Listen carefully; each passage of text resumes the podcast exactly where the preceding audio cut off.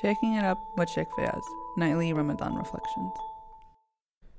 أعوذ بالله من الشيطان الرجيم بسم الله الرحمن الرحيم وبه نستعين والصلاة والسلام على سيدنا ونبينا محمد وعلى أهل بيته الطيبين الطاهرين The verses of the Holy Quran in addition to the teachings of our Master Muhammad sallallahu alaihi wasallam and his infallible family, the Ahlul Bayt, peace and blessings be upon them, often emphasize the notion of basira, or what is often translated as spiritual insight. Basara means to see, but when we talk about it within the frame of Islamic ethics or spirituality, basira means to see not with the eyes, but with the heart. A seeing that allows for us to understand the reality of all things, not only looking at things from the surface or what is known as the zahir, but it means toward understanding the internal or what is known as the batin. Allah subhanahu wa ta'ala has created us as a physical being. We have a body, a body that grows, a body that decays. We have a body that gets injured, that gets hurt, that gets ill. But that's not who I essentially am. If I lose a limb, for instance, if God forbid I was walking down the street and I fell down and I had to get my leg amputated, if I lost that leg, or if I lost a finger, or if I had lost or forgotten my phone at home, I often say that I've lost a part of myself. But have I really lost a part of myself if I lose something physical, like my phone, or God forbid, my finger? It doesn't take away from who I am. Doesn't take away from my baggage. Doesn't take away from my experiences. Doesn't take away from my knowledge. Doesn't take away from my personality. At the end of the day, I am still who I am. Because the I beyond the I, the me beyond the me, is what is known as the human soul. That soul of ours, that heart of ours, that internal essential self of who the human being is, that's what we need to seek toward perfecting during the course of these days and nights in the holy month of Ramadan. That I beyond I, that me beyond me, that soul of ours is the real you, is the real me. And when we are in a state of reflecting upon the self, understanding exactly who we are, that is who you are. That is who I am. So it's not about how you look physically on the surface. It's not about what you pretend to be in front of other people but it's about what you really are between you and yourself, between you and the one who knows yourself better than you know yourself. And that is our Creator, and our Sustainer, and our Lord, the Lord of mercy, and the Lord of generosity, Allah subhanahu wa ta'ala, wa huwa arhamar rahimin. And during the course of these days, during the course of these nights, it's essential, it is integral, it is the most important act during the course of this month of Ramadan and really during the course of our lives to start to unveil and start to uncover who we are essentially as a human being. We are not a physical being. We have not been created solely for this world. We've been created with a purpose. We've been created with potential. But reaching and tapping that potential like we've been mentioning, is incredibly, incredibly difficult. So it starts with the small steps, understanding who we are, understanding our limitations.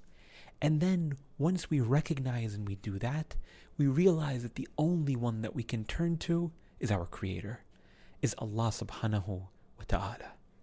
And when I know that I'm a slave, and when I know that I've been created for the purpose of being at His service at every moment of my life, then and only then can I start to unveil. Then and only then can I start to make those necessary strides and steps toward reaching my human potential. The potential that I have been given during the course of my life here in the dunya. And I want to reflect upon a very beautiful verse within the Holy Quran chapter 3, Surah Al Imran, verse, 100, verse 191, in which Allah subhanahu wa ta'ala states, in the verse that precedes it, إِنَّ فِي خَلْقِ السَّمَاوَاتِ وَالْأَرْضِ وَاقْتِلَافِ اللَّيْلِ وَالنَّهَارِ لَآيَاتٍ لِأُولِي الْأَلْبَابِ He states most surely in the creations of the heavens and the earth and the alteration of the day into the night are signs for people who understand لِأُولِي الْأَلْبَابِ Who are they? God mentions in verse 191 if we wanted to be the people of knowledge, if we want to be the people of understanding. God states, الَّذِينَ يَذْكُرُونَ اللَّهِ قِيَامًا وَقُعُودًا وَعَلَى جُنُوبِهِمْ They are those who remember God when they're standing, and they are those who remember God when they're sitting, and they are those who remember God when they're lying down on their sides. Being in a state of God's remembrance means being in a state of God's remembrance always. And it doesn't mean that we have a rosary beads in our hands and we're calling out different adhkar, Allahu Akbar, Alhamdulillah, Subhanallah, but that beyond and behind everything, you see God. So when you look up in the sky and you see the sun, and you see the moon, and you see the stars, you know that there's a creator and a sustainer of that when you see the birds flocking up in the air and you stare at them, you realize that the only way that they got up there and they're able to fly and soar through the sky is due to the power and the sustenance that Allah subhanahu wa ta'ala has provided them. When you look into a lake and you look into a river and you see the geese and you see the fish and so on and so forth, you realize that beyond them and behind them is Allah subhanahu wa ta'ala and that every day your cognizance and your understanding of the creations and the natural signs that surround you is a creator, is a sustainer. Those are the steps that we need to be taking. For instance, if I am walking down the street, especially during these days of spring, and I see a flower, my observance of that flower can be in a wide variety of different dimensions. On a very basic level of understanding, I can see the flower. I can see its color. I can see its texture. I can smell it. And I see that it's a really beautiful thing. But me, a man of ignorance, will just continue to walk along his way. And then if someone comes a couple of moments after me and sees that same exact flower, but he or she, for instance, is a botanist, they look at it from a completely different perspective. They recognize that there's a process that occurred to allow for that flower to truly come into its form. Their appreciation for that art and that poetry is something far different. Then, for instance, if there is a man, a woman who understands the reality of how that entered into existence, and recognized that Allah subhanahu wa ta'ala is the authority of this entire domain. If it was the Messenger Muhammad sallallahu alayhi wa wasallam himself, he sees a completely different reality of how that flower came into being. And he says, MashaAllah. He says, Subhanallah. His praise of Allah subhanahu wa ta'ala is not something that only rolls off the tongue like it does for myself at the very least, but rather it comes with a conviction and it comes with meaning and it comes with a true remembrance and knowledge that everything that I see, everything that my eye takes a glance at, contains a new lesson, contains a new unveiling, contains new knowledge and ma'rifah to allow for this heart to transcend, whereby again I'm not only seeing with my eyes, but I'm seeing with my heart. الذين يذكرون الله قياما وقعودا وعلى جنوبهم they are, they are those who remember God when they're standing and when they're sitting and when they're lying down ويتفكرون في خلق السماوات والأرض and they look and they contemplate when they see these signs of God when they see the moon and the stars and the trees and the rivers, every one of these creations of God, they see God behind them. They realize that all of that comes from Allah subhanahu wa ta'ala. How many times during the course of the day do we walk out looking literally down at our phones instead of up at the clouds? How often is it that we really remember God when we smell the fresh air? During the course of these days when so many of us are home for the overwhelming majority of the day due to the pandemic that we are currently under, remember this that when you do go outside and you breathe that fresh air, remember God a little bit. Because in the same way that He blessed us with all of these blessings, it's very easy for Him to take that all away. And it's very easy for us to live our lives decades upon decades being completely negligent to the fact that Allah subhanahu wa ta'ala has offered us all of these blessings and all of these beautiful manifestations of Him and His attributes subhanahu wa ta'ala.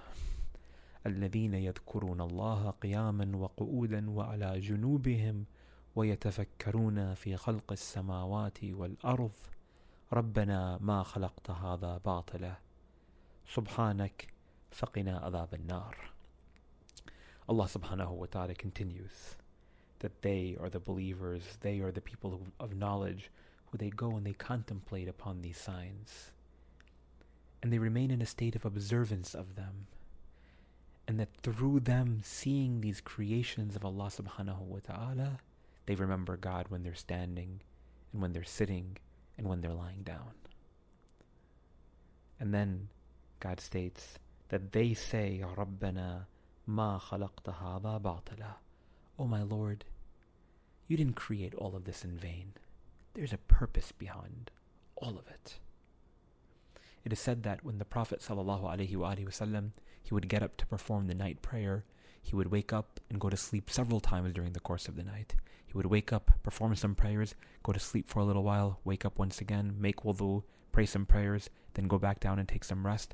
And the last time before he would perform the witr prayer, he would go and he would leave his home and he would stare at the stars and he would raise his hands in, in, in, in a state of qunut and call out these ayat of the Holy Quran. رَبَّنَا مَا خَلَقْتَ هَذَا بَاطِلًا سُبْحَانَكَ فَقِنَا عَذَابَ النَّارِ that, oh my Lord, you do not create all of this in vain. All glory and all praise is due to you. Save me from divine punishment. Save me from the fires of hell.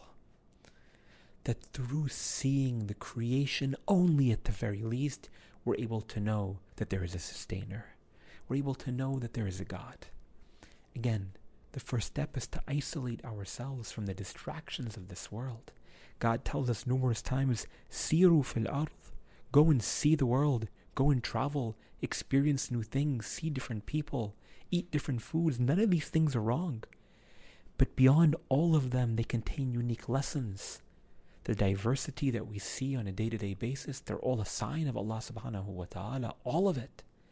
But it's us again who need to strive to be amongst those who do not see with our who do not see with our eyes but rather see with our hearts. And when we do that, we can get true insight in regards to the reality of all things. As the famous supplication of our Messenger Muhammad sallallahu alaihi wasallam, he would often be seen raising his hands toward God, saying, "O oh Allah, show me the reality of all things. Show me things the way they really are. Allow for me to not be one who sees with my eyes, but rather allow for me to be one who sees with my heart. When that man he came toward Ali ibn Abi Talib alayhi salam, and he stated, O oh, Ali, do you worship a God that you do not see? He says, Woe upon you! How would I worship a God that I do not see?